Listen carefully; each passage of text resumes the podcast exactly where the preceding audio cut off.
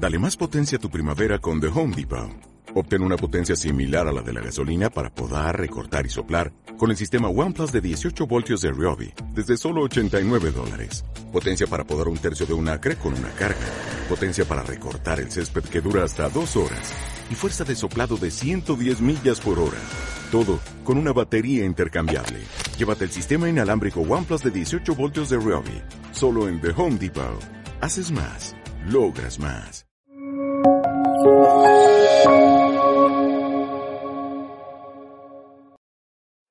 Um, my, my first comment, uh, to all primer of you comentario a todos to, ustedes uh, recognize, va a ser uh, reconocer thank, uh, y agradecer.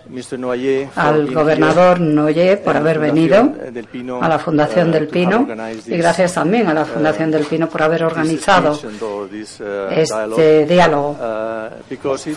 Porque lo cierto es que es poco in this usual el participar en este tipo de debates. Por lo general se suele dar una conferencia, un de pronto and aparece, viene a España, nos da una serie de lecciones sobre lo que tenemos que hacer, cómo tenemos que uh, entender diferentes temas y uh, Christian problemas, pero este no es el uh, caso. in Noyer ha. Presenciado muy de cerca uh, muchos acontecimientos en la Unión Europea, uh, in ha sido testigo de primera línea de muchas ideas, uh, eh, ideas uh, que. España y Francia han compartido y de hecho ha desempeñado un papel muy importante porque ha sido un buen amigo de España, muy útil en algunos momentos de nuestra historia uh, reciente. Y por lo tanto tenemos una gran suerte de my poder celebrar ese diálogo con él.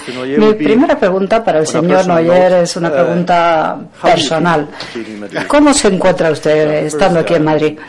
Bueno, en primer lugar estoy encantado de estar en Madrid, me encanta esta ciudad, es una de las ciudades más eh, agradables y con más vida de Europa. Y como vengo de París, sé lo que digo. Además he vivido en otras ciudades durante varios años, incluido Frankfurt, y la verdad es que me encanta estar en Madrid. Estoy muy agradecido a la Fundación Rafael del Pino por haber organizado este diálogo, por haberme invitado. Además. Creo que estamos en un momento crucial, en un momento clave para Europa y para la Unión Europea, para la eurozona en general. ¿Por qué? Bueno, pues porque, en primer lugar, tenemos que enfrentarnos a la probable salida del Reino Unido. Es la primera vez que un país sale de la Unión Europea. Se podría ver como un revés para el proceso de construcción europeo, pero al mismo tiempo Según los observadores internacionales, eh, se han producido una serie de desarrollos a nivel político, especialmente en Francia. Acabamos de elegir en Francia un presidente que hizo una campaña muy pro-europea en un momento en el que había una sensación generalizada de que el Brexit era el principio del desmantelamiento de la Unión Europea. Y por cierto, la misma persona que escribió en el año 98 que el euro nunca vería la luz y que si alguna vez eh, surgía y se establecía iba a ser un desastre total, bueno, pues eh, la verdad es que en Francia ha habido una campaña muy pro-europea, muy en contra de todos los movimientos populistas que hemos visto en Europa. Y el que esto haya pasado después de las elecciones de Holanda, uh, I think we, we Bueno, yo creo que tenemos los ingredientes there after the uh, y espero que así sea después de las elecciones generales como para impulsar un nuevo inicio de la Unión Europea. Yo creo que es muy importante que aprovechemos este momento para lanzar de nuevo la nueva Unión Europea, con lo cual por eso tengo aún más placer de poder estar aquí para hablar de esto con mis amigos españoles. Cuando elegimos el título de esta conferencia, hicimos referencia específicamente a refundar, reformar o reforzar la Unión Europea, términos que, como sabes muy bien, no significan lo mismo. Uno puede ser muy pesimista sobre lo que está ocurriendo en la Unión Europea y pretender refundarlo todo, empezar de cero. o puede haber otros que sean muy cautelosos con respecto a lo que está ocurriendo y que tengan la idea de que lo que hay que hacer es reformar algunos elementos de la Unión Europea. O bien uno puede pensar que, bueno, este es un momento clave y que lo que hay que hacer es reforzar, fortalecer la Unión Europea. ¿Cuál sería tu postura? ¿Dónde te ves tú? Bueno, yo me considero parte del tercer grupo, de reforzar la Unión Europea. Yo creo que lo que hemos conseguido hasta ahora no debemos considerarlo como nada insignificante o poco importante, para nada. Hemos creado algo fantástico una construcción realmente muy original que empezó por la economía, todo empezó con el concepto de los padres fundadores de Europa, pero ese concepto, el concepto de Monet y otros, en realidad era empezar por la economía y luego establecer vínculos más estrechos a otros niveles de política, ¿no? Incluido el movimiento hacia una unión más política. Yo creo que el concepto inicial era válido, pero no debemos quedarnos a medias, porque si nos quedamos a medias, eso puede dejar eh, sin resolver muchos problemas. Pero hasta ahora yo creo que el proceso europeo ha sido un gran éxito. El principal objetivo, que era hacer que la guerra fuera imposible en Europa después de todo lo que había ocurrido antes, bueno, pues es un objetivo que se ha alcanzado plenamente. Por otra parte, que Europa fuera un continente próspero, pues eh, yo creo que también es un objetivo que se ha conseguido en gran medida. Pero luego, durante la última, las últimas décadas o años, ha surgido un sentimiento y hay que admitir que se ha visto exacerbado por el euro simplemente porque el euro dio la impresión de que no hacía falta que siguiéramos haciendo más esfuerzos, que sigamos reformando, prestar atención a los costos, etcétera. Yo recuerdo que Jean-Claude Trichet, cuando era presidente del Banco Central Europeo, invitado por los ministros de finanzas, solía acudir al Eurogrupo cada mes, ¿no? Y cada mes llevaba un gráfico, le encantaban los gráficos, y en esos gráficos mostraba cuál era la evolución de los costes laborales unitarios y mostraba que estábamos eh, bueno pues eh, yendo a toda velocidad en la dirección que íbamos yendo ¿no? y durante muchos años todo fue bien y luego al final nos dimos cuenta de que había un problema con lo cual yo creo que tenemos que prestar atención a las evoluciones que se producen en la economía, coordinar las políticas económicas, no solo la fiscal o la presupuestaria, tenemos que integrar de una forma más amplia y seguir construyendo. Pero, por otra parte, lo que hemos conseguido hasta ahora, después de la crisis, en mi opinión, es impresionante. Hemos sido capaces de construir un fondo bastante cuantioso, cuantioso en pocos años. Al mismo tiempo hemos eh, reestructurado la vigilancia de distintas políticas, políticas económicas, presupuestarias, etcétera. Hemos creado una unión bancaria que, aunque no esté totalmente concluida, ahí está. Y hemos creado tantas cosas que suelen llevar años, en solo tres o cuatro años, que es impresionante. Y eso demuestra que cuando hay voluntad de avanzar, pues somos capaces de conseguir cosas impresionantes en poco tiempo. Sí, hemos construido un proyecto fantástico, pero algunos de sus miembros clave quieren salirse y eso nos lleva al tema del Brexit. ¿Cómo encaja el Brexit en todo esto? Bueno, en cierto modo, intentando distanciarme un poco. Bueno, pues eh, el Brexit tiene cosas negativas y positivas, empezando por las negativas. Por primera vez desde el año 1954, cuando todo empezó, cuando era la comunidad del acero, es la primera vez en que un miembro quiere salirse, que decide irse de la Unión Europea. Así que, bueno, eso en cierto modo es terrible. Deberíamos preguntarnos qué es lo que ha fallado, qué hemos hecho mal. Y muchos observadores consideran que, bueno, pues que es el principio del desmantelamiento de la Unión Europea. Pero luego yo creo que deberíamos ver también la cara positiva. Y para mí la cara positiva tiene dos rostros, ¿no? Tengo muchos amigos ingleses y siento mucho que se vayan, pero dicho esto, había dos problemas con el Reino Unido. Por un lado, habían decidido no adherirse al euro y además tenía una cláusula de exclusión permanente. ¿Y esto qué significa? Pues que estructuralmente había una diferencia, incluso a largo plazo, entre la Unión Europea y la eurozona y muchos problemas que no podemos abordar se deben precisamente a esa diferencia entre ambos conceptos.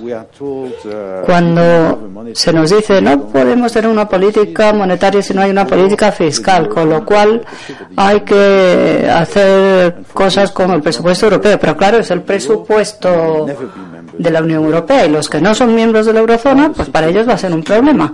Ahora yo creo que la situación está más clara. Con la salida del Reino Unido, ambos conceptos deberían ser idénticos a largo plazo, con la excepción de Dinamarca. Pero bueno, la verdad es que Dinamarca está tan relacionada con la Unión Monetaria que realmente no hay mucha diferencia. Todos los países son o bien miembros de la Unión Europea eh, perdón, de la Unión Monetaria Europea o lo van a hacer, se han cometido a hacerlo.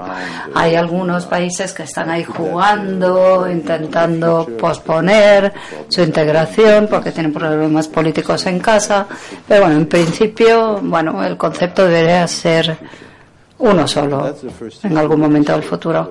Con lo cual ese es el primer problema que se resuelve. Y lo segundo positivo de la salida del Brexit es que los británicos nunca se han identificado con esa idea de una unión que avance hacia una unión política, ya sea a largo plazo, como una auténtica federación o como una confederación o, una nueva fórmula un poco más débil, pero la idea de que tendremos más que solamente un mercado único y una zona de juegos económica, bueno, es una idea que muchos países comparten y que no comparte el Reino Unido. Incluso los británicos proeuropeos tampoco comparten eso, con lo cual yo creo que la salida del Reino Unido va a aclarar y va a facilitar la aceleración de la construcción europea. Sigamos hablando del Brexit. Me imagino que en los próximos años la Unión Europea tendrá que hacer dos cosas. Por un lado, tendrá que establecer un nuevo camino, un nuevo itinerario para los miembros actuales. y por otro lado, negociar con uno de sus miembros que se va. Habrá que hacer algo en términos de políticas o de adaptación de ese miembro a una nueva realidad. ¿Hay algún elemento que deba preocuparnos? ¿Algún coste? ¿Algún lastre que pueda tener un efecto muy negativo sobre los demás? Bueno, para mí, por supuesto que va a haber complicaciones de distinto tipo. La primera complicación es que en un momento en el que bueno, como decía antes, yo creo que tenemos la oportunidad de acelerar, de tomar la iniciativa y avanzar. Yo creo que hay varios países que están muy abiertos ¿no? a avanzar. Es el caso de España, ciertamente, y yo creo que en Francia va a ser igual. Y creo además que también es el caso de Alemania. Siempre tenemos la impresión de que los alemanes son reacios a, avanzar, pero por otro lado, siempre han pensado que la unión monetaria, el compartir eh, una política económica y financiera, va a ser siempre algo bueno a largo plazo y llevará una mayor unidad política, con lo cual, si les tomamos la palabra a los alemanes, yo creo que ellos quieren construir eh, cosas, ¿no? Y yo creo que la reacción va a ser positiva. Por eso yo creo que debemos hacer eso al mismo tiempo que dedicaremos millones de horas de políticos, de responsables políticos, funcionarios, etcétera, discutiendo cómo se va a llevar a cabo el Brexit, porque hay muchas cosas que negociar. Y esa es una complicación, por supuesto. También hay otros problemas.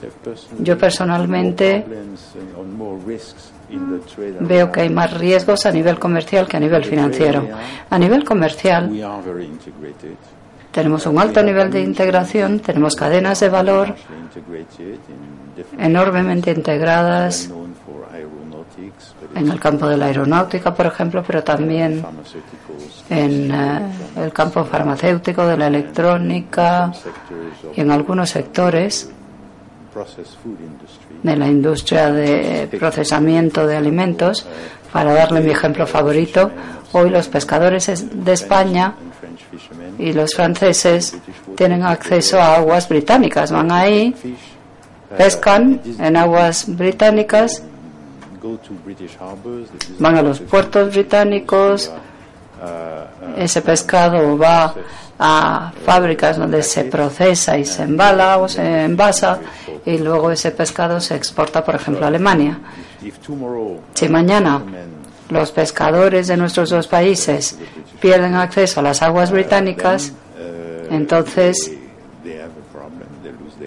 van a tener un problema, van a, perderse puestos de trabajo. Pero por otro lado, los trabajadores de la industria procesadora británica también van a perder su trabajo y los alemanes no van a recibir el pescado que estaban recibiendo. O sea que tenemos que llegar a un acuerdo que mantenga esto funcionando, al menos en un periodo de transición, porque si no va a haber grandes disrupciones. Y eso no es más que un pequeño ejemplo, pero hay millones de ejemplos parecidos que podríamos dar. Por eso tenemos que encontrar una manera de continuar. Eh, y la verdad es que es complicado, porque el mercado único significa básicamente una única normativa, una sola regulación y un único sistema judicial. Por lo que, si quieres tener un acuerdo de libre comercio, cosa que todo el mundo quiere, yo creo, se tardan cinco minutos eh, en acordar que los aranceles van a ser cero. Siempre que haya buena voluntad e intereses en común, no debería haber problema a ese nivel. Pero eso no es más que una cosa de millones de cosas que hay que resolver, porque entonces empieza el problema real.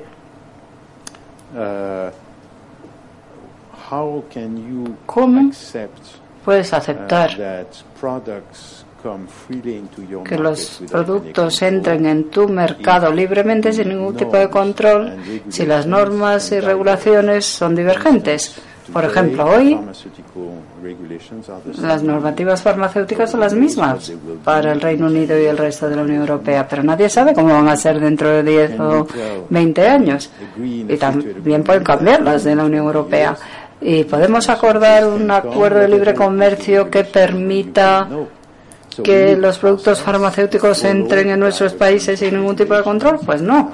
O sea que hace falta definir muy bien cuáles son los productos que van a poder seguir entrando libremente y sin control.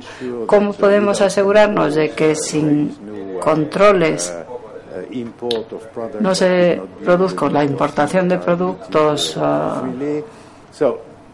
que no están aceptados para circular libremente, etcétera, etcétera. Es muy complicado porque hay que hacer lo mismo en toda una serie de dominios, en toda una serie de productos. En el caso de Canadá,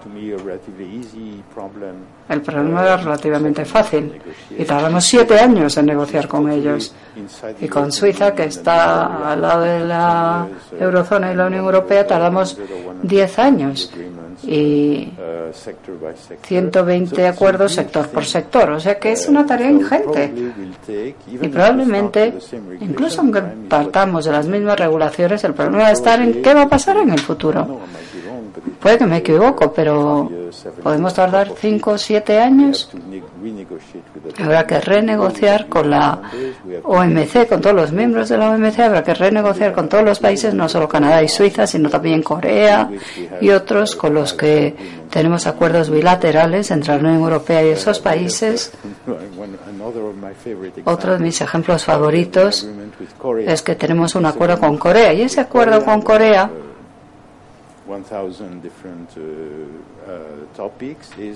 Uno de los miles de temas es que hay una cuota de importación de ternera coreana a la Unión Europea y un 80% de esa ternera va al Reino Unido. ¿Qué hacemos? ¿Compartimos esa cuota o qué? Eso es mucha ternera, ¿eh? eso es mucha carne. Sí, sí. Si dicen, vale, seguimos aceptando el 80%, pues podemos resolver el problema. Pero si de pronto dicen, no, no, no, yo quiero un acuerdo independiente con ellos. O sea que habrá que a lo mejor negociar dos acuerdos con Corea, cosa que no se va a poder hacer en dos días. Todo esto lo digo para demostrar que hay enormes problemas que hay que resolver. Tendremos que tomarnos un tiempo, llegar a un acuerdo provisional que va a ser como una unión aduanera, una especie de unión europea que pueda, aduanera, perdón, que pueda ser aceptada por la Organización Mundial del Comercio. Y eso va a significar que el Reino Unido seguirá siguiendo las reglas y normas europeas durante unos cuantos años.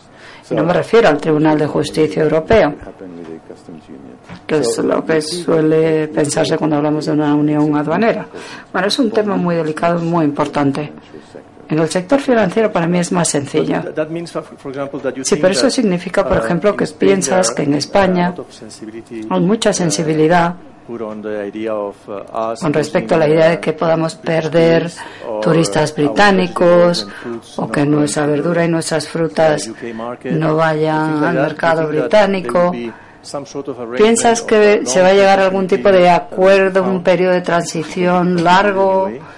Que va a ser complicado en cualquier caso, pero eso podría resolver parcialmente el problema, ¿no? Y nos llevaría no sé dónde, pero como muchos eh, periodistas dicen, el Brexit es el Brexit. Bueno, la verdad es que por supuesto que vamos a necesitar averiguar cuáles son los acuerdos más adecuados a nivel de la Unión Europea. Cuando hay tantos ciudadanos eh, que viven en el otro lado, ¿no?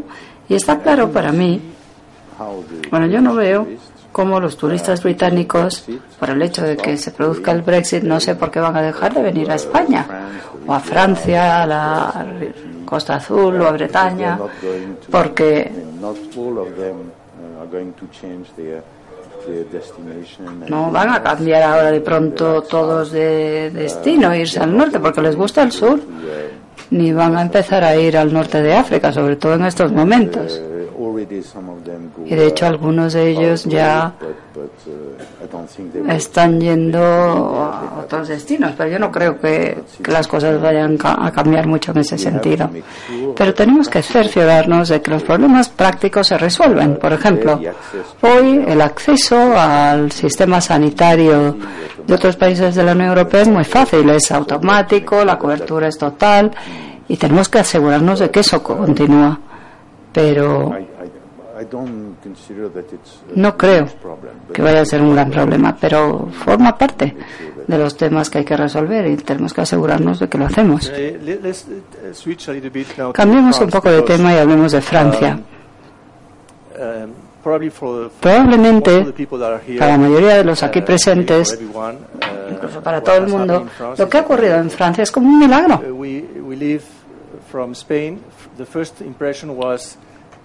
En España la primera impresión era que para nosotros era más importante lo que ocurriera en Francia que incluso para los franceses. Perdón, era más importante para nosotros que para los franceses porque volvemos, volveríamos a la idea de los Pirineos y la alternativa era terrible, ¿no? Y de pronto este joven político aparece y gana por goleada una mayoría amplia y probablemente va a ser el primer parlamento pro-europeo de Europa en mucho tiempo. ¿Es un milagro? ¿Estamos soñando o, qué? No, no creo que sea un sueño. Por supuesto que se han producido una combinación de talento de la persona en sí y pero no me digas que eso lo esperabais hace un año. No, no, hace un año no lo esperábamos. Pero hace un año yo pensé que el concepto tenía posibilidades. Había otra persona que tenía más o menos el mismo tipo de ideas Alain Juppé de derechas y el concepto era el siguiente. De hecho, es un concepto que Macron ha utilizado con mucha destreza. La idea era, hemos sido incapaces de hacer una serie de reformas importantes y de manera organizada se han hecho de pronto reformas, luego se ha dado marcha atrás, se ha ido en la dirección contraria. ¿Por qué? Pues por esa lucha que había entre izquierda y derecha. E incluso los más moderados, tanto de izquierdas como de derechas, se sentían obligados a enfrentarse a las reformas que hacía la otra parte. Y teniendo esa tendencia que tenemos en mi país, de ser revolucionarios, como en el año 1789, bueno, pues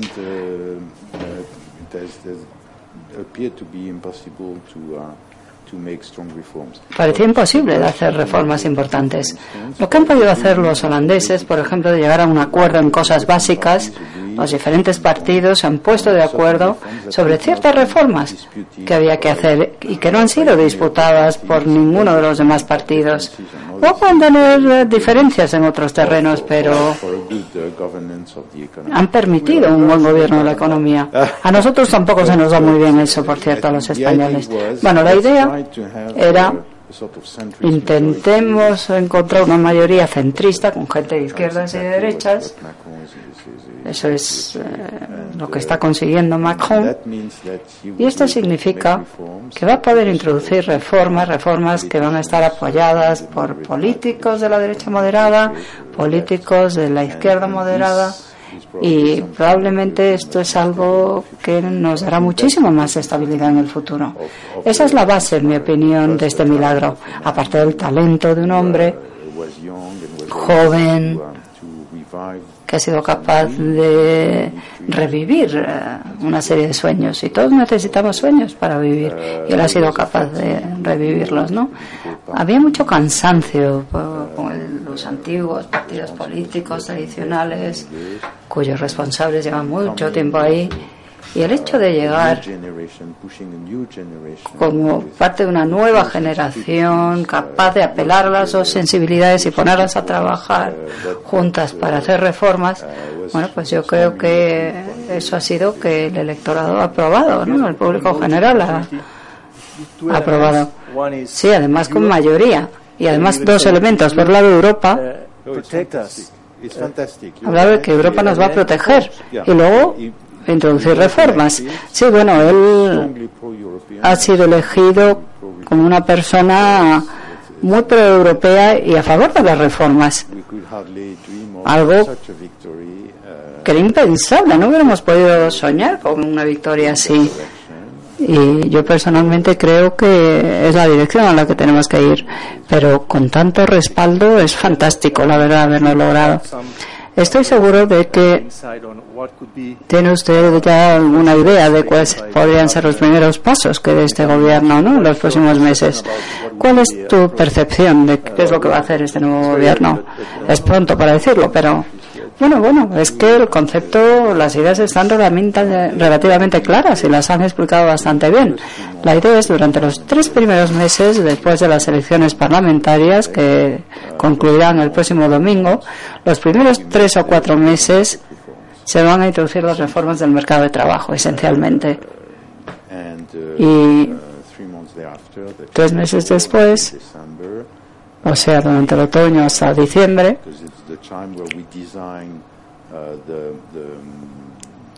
se va a diseñar la política presupuestaria de cara al próximo año, el presupuesto de la seguridad social para el próximo año, y ese será un periodo en el cual se cambiarán, se reformarán en la medida de lo posible el régimen fiscal para que sea más ah,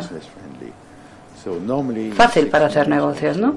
Así que en seis, siete meses se habrán realizado la mayor parte de las reformas y como todo va a concluir eh, justo después de las elecciones generales, en mi opinión, el próximo mes de diciembre, una vez concluido todo este proceso, podremos, junto con otros países que estén dispuestos a tirar del carro, podremos proponer a Alemania que habrá terminado también su ciclo, bueno, pues eh, les podremos convencer de tirar para que tire el carro y ayude a fortalecer el proyecto europeo. Y cuando se hayan hecho esas reformas, como se ha hecho en España, en España ahora se están viendo recompensados con un crecimiento impresionante y vemos claramente que el potencial de crecimiento en España ahora es mucho mayor gracias a las reformas que se han hecho.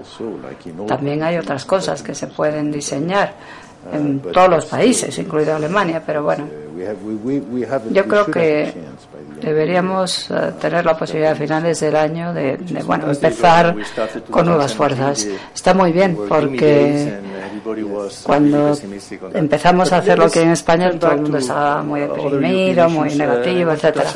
Hablemos de otros temas europeos. Me gustaría hablar de la Unión Monetaria y Bancaria políticas e instituciones. El sentimiento de que, que tenía la mayor parte de la gente quizás sin conocer los detalles, el sentimiento que tiene la gente es que estamos muy lejos de un mercado único europeo, que estamos muy lejos incluso de una unión bancaria europea de verdad, ¿no? Pero comentabas al principio que eso no es verdad, que hemos eh, hecho un esfuerzo enorme y hemos logrado cosas fantásticas en los primeros años después de la crisis. ¿Nos puedes decir cuáles son esos principales elementos que se han creado y que nos pueden ayudar a completar esa unión bancaria europea? Bueno, en primer lugar, creo que los primeros años del euro, los primeros diez años del euro, todo funcionó muy bien. Creamos una zona monetaria unificada, un mercado monetario unificado y todo fue muy bien. Creo que hubo dos eh, problemas o reveses. Por un lado, no prestamos atención a la divergencia de las políticas económicas, las estructuras de costes, etcétera. De ahí el segundo episodio de la crisis. Pero quizá más paradójicamente, la combinación de un mercado de reglas para un mercado único y la existencia del euro ha llevado a que los bancos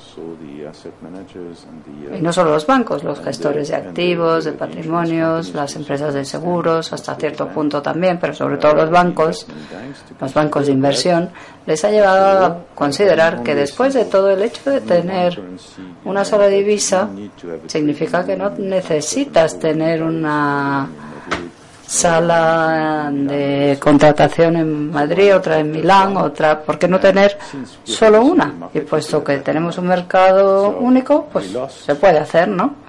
Con lo cual perdimos lo que tenemos hace 15 o 20 años, donde había una enorme concentración en Londres. Éramos la única zona monetaria sin uh, un uh, centro financiero, sin uh, muchos de los aspectos que normalmente encontramos en una unión financiera, con lo cual hemos podido enfrentarnos a esa primera parte de la crisis, pero seguimos teniendo ese problema.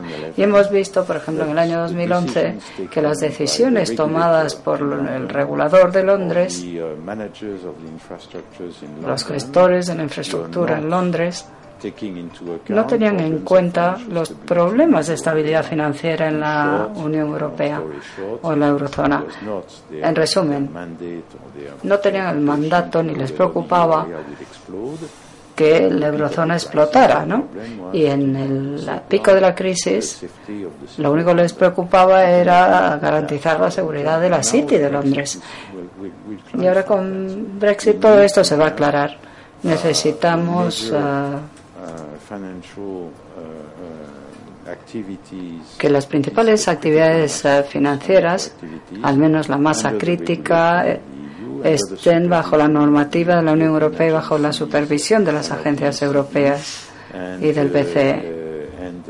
y que la gente tenga en cuenta todos los aspectos de nuestra estabilidad financiera cuando se toman decisiones las autoridades.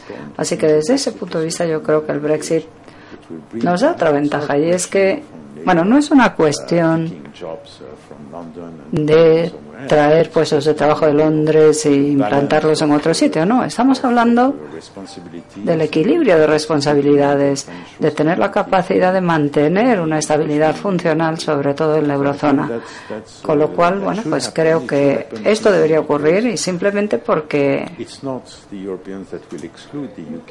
no son los europeos los que van a excluir al Reino Unido del mercado único. El mercado único básicamente es una única regulación, un único sistema de seguros.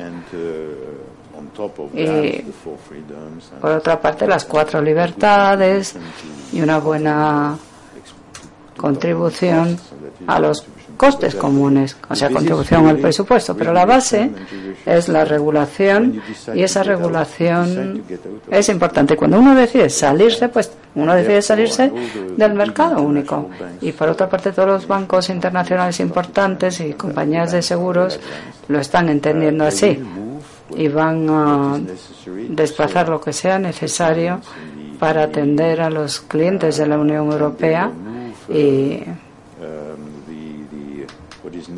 trasladarán todo lo que sea necesario para asegurarse de que todo el tema de cumplimiento de operaciones, etcétera, pues uh, trasladarán una parte importante de la gestión de fondos, porque es la lógica ¿no? de la normativa de la Unión Europea. Y también trasladarán la provisión de seguros y garantías a la Unión Europea, con lo cual yo creo que vamos a ver cambios importantes en la manera en que se organizan las actividades eh, financieras. Y Londres no es que vaya a desaparecer, seguirá siendo un centro financiero global muy importante, pero recuperaremos, en mi opinión, más capacidad de financiar la economía y ofrecer los servicios necesarios, garantizando la, la, estabilidad financiera. O sea que yo soy bastante positivo en cuanto a lo que va a ocurrir. Me gustaría hablar de algunas de las cosas críticas que han ocurrido en el sistema bancario en España en las últimas dos semanas. Pero antes, si entiendo correctamente, hay un tema relacionado con el mercado monetario europeo que se ha perdido en los últimos años y que no se ha recuperado. Y por otra parte puede haber un problema con cómo el Banco Central Europeo ha sido concebido y cómo ha funcionado. ¿Hay otros elementos que dan mejorar o cambiar? Sí, hay cosas. Bueno, cuando dije, por ejemplo, que no hemos sido capaces, que hemos podido, perdón, construir un sistema bancario, una unión bancaria muy rápido, pues, porque teníamos el primer pilar de supervisión que funciona bastante bien y en mi opinión bueno pues eh, todo está demasiado centralizado y el Banco Central Europeo debería ser con la Reserva Federal de Washington vigilar dar instrucciones a todos los supervisores pero el primer pilar está empezando a funcionar relativamente bien. El segundo parece que hemos encontrado una solución que puede funcionar. España ha dado un ejemplo fantástico, en mi opinión, en este sentido, y necesitamos el tercer pilar, que se está creando, pero está todavía en sus prolegómenos, con una idea de tener un fondo de garantía de depósitos común en el futuro y esto habrá que desarrollarlo rápidamente. Es una de las cosas que deberíamos diseñar rápidamente y tranquilizar a todo el mundo diciendo que no es el objetivo para nada el transferir dinero de Alemania a Grecia. No, ese no es el objetivo. Lo que tenemos es que tener un sistema que dé confianza a los depositantes y a y que no aumente la tensión en periodos en los que pueda producirse un accidente o un país pueda verse bajo presión, ¿no? Y hay otras cosas que hemos perdido, como mencionabas. Yo personalmente soy sorprendido de que durante los primeros diez años hayamos tenido un mercado monetario totalmente unificado, luego vino la crisis y luego los reguladores y los ah, fondos de garantía de depósitos empezaron a decir, ah, no, no puedes utilizar los depósitos que se han hecho en el país X para transferir la liquidez al país Y, con lo cual el mercado monetario no puede funcionar. Si no puedes, o sea que los bancos empezaron, es más que simplemente la dificultad de trasladar efectivo de Alemania a Italia. Hay un momento que ha sido casi imposible transferir efectivo de Bélgica a Francia. Es alucinante. Los bancos que querían hacerlo y no podían hacerlo, tuvieron que transferir los activos en el sentido contrario, con lo cual resolvieron el problema. Pero aún así, es increíble que no podamos tener un mercado monetario unificado cuando en realidad tenemos una unión eh, comercial unificada y se supone que tenemos una unión bancaria. No tiene sentido. El Banco Central Europeo debe hacer su papel de asegurar que se reunifica el mercado monetario lo antes posible. Es realmente algo urgente y todas esas cosas hay que resolverlas pronto. Me gustaría hablar, bueno, antes hablábamos de un tema que ha sido muy importante en los últimos días. Me refiero a la resolución del Banco Popular, a la disolución. Bueno, me gustaría saber cuál es su opinión sobre lo que ha ocurrido. Pero permítame que haga tres comentarios muy populares en España y que de hecho conllevan un cierto nivel de crítica.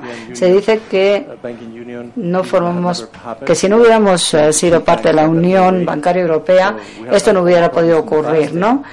Que antes no acabamos con los bancos de esta manera, que siempre hay una manera de encontrar alguna excusa para proteger al banco y que, bueno, se ha dejado que ocurriera, que ha ocurrido con el Banco Popular por la Unión Bancaria Europea.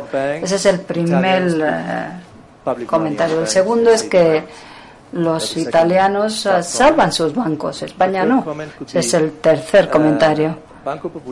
El segundo, perdón. El tercero es que el Banco Popular siempre ha sido un banco fantástico, reconocido como uno de los bancos más eficientes de España.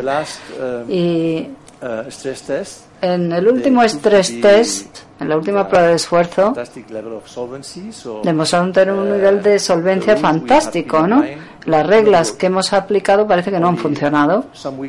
Hace pocas semanas era solvente y de pronto de la noche a la mañana ¡Hala! Uh, se ha vendido. Esta es la idea popular y, también la idea que tienen muchos políticos. Bueno, es una cuestión difícil y además muy interesante. Y yo no conozco todos los detalles entre hijos de la situación del banco, de cómo se gestionaba, porque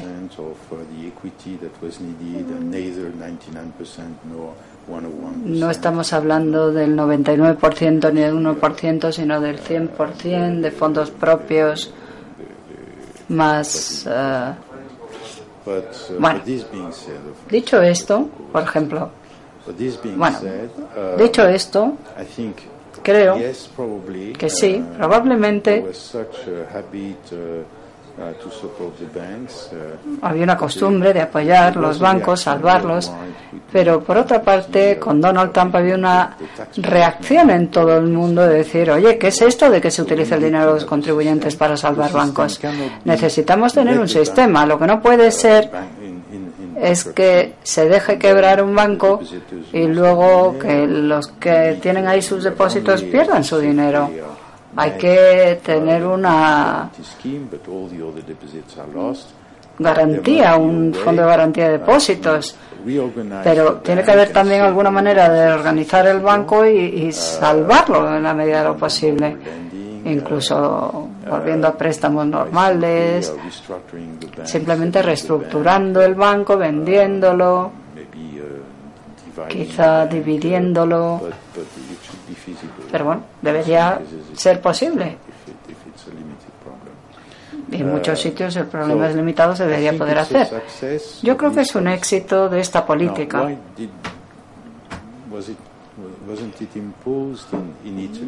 ¿Por qué no se impuso esa solución en Italia? Debería haberse hecho.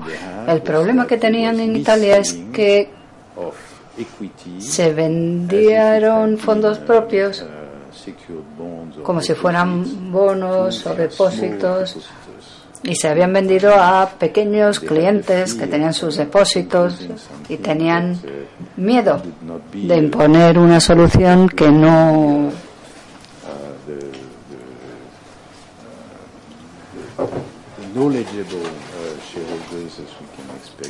fuera lo que los accionistas del banco pero dicho esto no debería utilizarse como excusa, ¿no? Aquellos que vendieron mal deberían rendir cuentas, no deberíamos dejarles irse de rositas porque hay que reaccionar de alguna manera. No sé si una investigación penal o simplemente por lo civil, pero bueno, es un tema que hay que resolver. Hay que hacerles rendir cuentas. Por otra parte, Monty Paschi de Siena, yo no creo que se les debe dejar seguir funcionando como hasta ahora. Lo primero el dinero público. Y lo segundo, el segundo paso es reestructurar los bancos o venderlo, vendérselo a un inversor o a otro banco o partirlo en trozos por la mitad o en tercios y vendérselo a distintos bancos. Lo que no se puede es dejar que siga funcionando como hasta entonces, ¿no? Y debe haber una excepción. En caso de surgir otros problemas en Italia, no sé si será el caso, pero bueno, deberían tratarse con el plan de resolución normal. Debe quedar claro para las autoridades italianas que eso es lo que hay que hacer. Y la última pregunta, sí, que el Banco Popular había pasado la prueba de esfuerzo, el estrés test, se suponía que era totalmente solvente. Bueno, el problema, y esto a lo mejor mucha gente no lo va a entender, es que el estrés test, la prueba de esfuerzo, es una manera de ver qué ocurriría en un banco en caso de shock o en caso de cierta degradación. Si tomamos la situación del banco, bueno, analizas el banco tal y como es en un momento determinado. y luego dices, bueno, imaginemos, supongamos que entramos en una recesión, imaginemos que se produce un cambio en el tipo de cambio de un 20%, supongamos que se produce tal o cual cosa. ¿Qué uh, ocurriría? ¿El banco sería capaz de resistir este shock en caso de recesión? Si la cantidad de morosos, de créditos morosos aumenta, si no hay suficientes reservas de capital como para compensar, y entonces se ve la evolución, ¿no? Pero si la situación real no es la que se publica, si hay más créditos problemáticos, dudosos, de los que se muestran a los analistas, entonces esa prueba de esfuerzo no es prueba de que ese banco no pueda fracasar. Simplemente te dice lo que te dice y hasta ahí puede llegar. ¿Ha habido, por lo tanto, un problema de evaluación de carteras? ¿O se han cometido errores? Probablemente la dirección ha cometido errores y Uh, la situación del banco puede cambiar rápidamente. No hay que olvidar que la calidad de los balances uh, uh,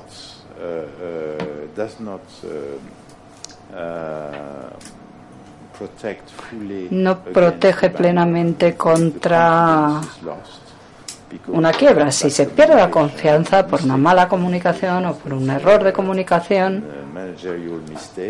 por eh, errores de la dirección y de la gestión y de pronto la gente que tiene el dinero en el banco lo saca y se pierde liquidez, bueno, pues las cosas pueden evolucionar muy rápidamente. Y de hecho puedes eh, caer por pérdida de liquidez y puedes intentar contrarrestar la liquidez vendiendo eh, activos a un precio que no es el óptimo y rápidamente pues se va degradando, ¿no? La calidad del balance empieza a degradarse y puedes perder eh, parte de los fondos propios rápidamente. Todo esto hay que tenerlo en cuenta.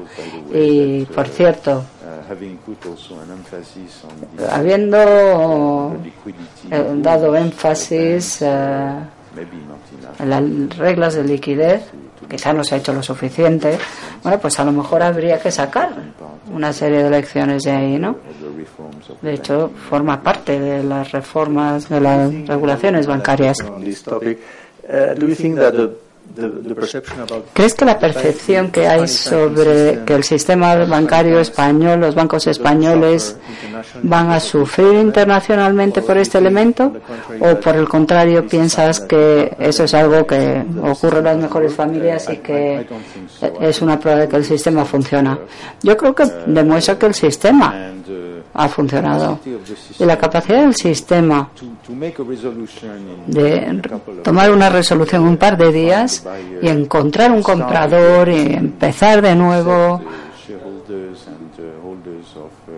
y aceptar a los accionistas de bonos cocos al final nadie pierde, ¿no? Los depositantes o los tenedores de bonos ni los clientes en general. Y el funcionamiento del banco continúa como hasta entonces bajo un nuevo marco, una nueva estructura. Eso en general yo creo que se percibe como algo muy positivo. Y, y dentro de poco esto va a ser algo positivo, una demostración de que el sistema es un sistema que resiste los envites. Ahora quiero darle la palabra al público, pero voy a formularle la última pregunta en cuanto a los pasos que habrá que cubrir a partir de ahora. Y quiero que me hable sobre tres cuestiones. La primera es si es posible y cuándo y cómo crear un eh, fondo de garantía de depósitos en la Unión Europea. En segundo lugar, eh, se ha dicho mucho acerca de la capacidad de la Unión Europea de tener una suerte de, no sé, Ministerio de Economía, Tesoro, una entidad que emita eurobonos, algo así. ¿Cuándo cree que se puede abordar esta cuestión y cuándo se puede aprobar esto?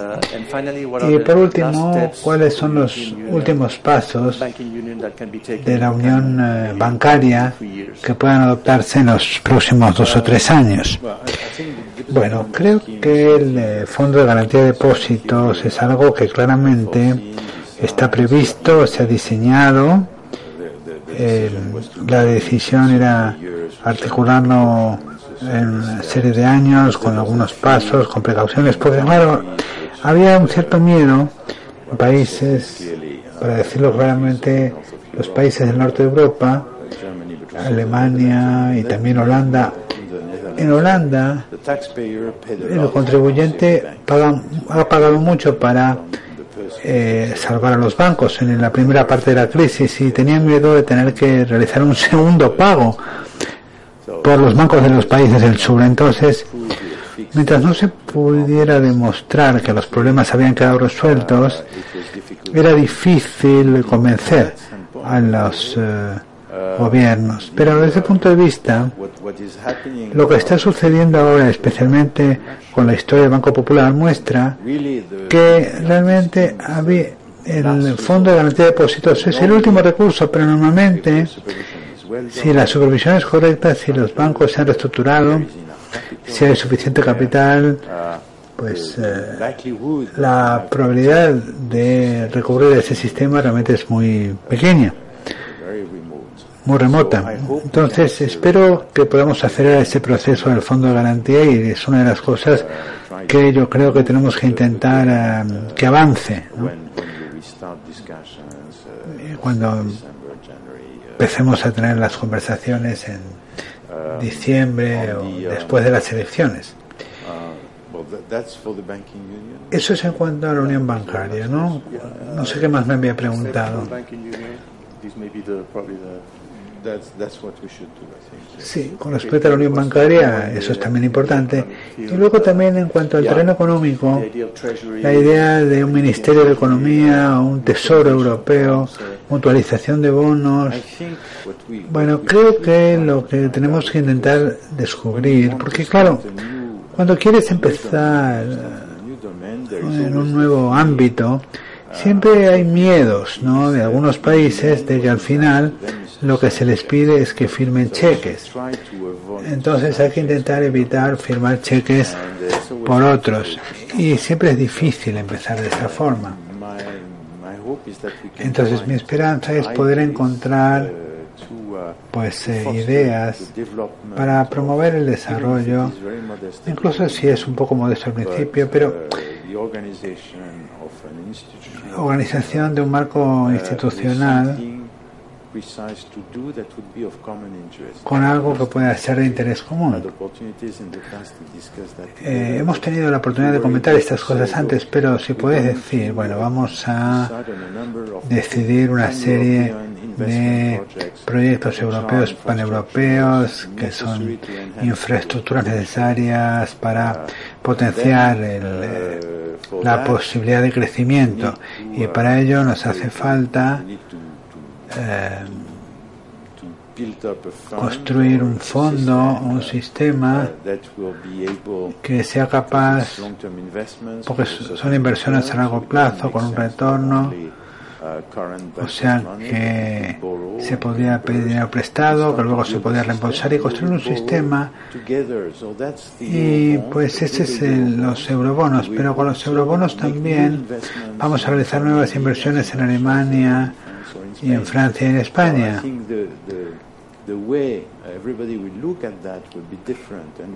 Entonces, de esta forma podemos construir algo todos uh, juntos con eh, responsabilidad conjunta y con eh, uh, la esperanza de que pueda haber un retorno. Es un dinero para el futuro, ¿no? Para inversiones, etcétera. Entonces, si somos capaces de diseñar algo así, podemos hablar de un marco institucional el Ministerio de Finanzas.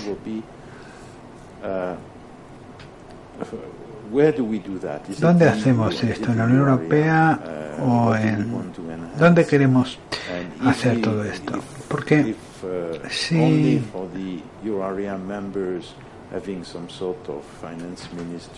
no sé, tener algún tipo de ministerio de economía, si esto fuera aceptable, pues entonces tendríamos que tener algo a nivel parlamentario. Y tiendo a pensar que quizás un concepto bueno sería un subconjunto del Parlamento Europeo para los países del área comunitaria para que puedan eh, votar sobre proyectos. Puede haber otro concepto, pero también lo que hay que hacer es eh, de alguna forma incorporar esta participación democrática en la forma del Parlamento Europeo o un subconjunto del Parlamento Europeo. Muy bien, vamos a dar la palabra eh, al una público. De las normas de la Fundación es eh, que en este tipo de, de jornadas es dar la palabra al público, con lo cual.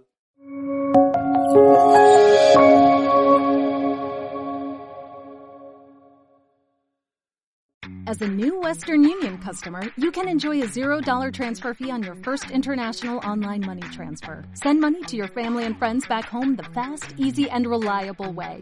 Visit westernunion.com or download our app today to get started, and your first transfer fee is on us. FX gains apply, not available for credit cards and transfers to Cuba. Services offered by Western Union Financial Services Inc. and MLS 906983 or Western Union International Services LLC and MLS 906985.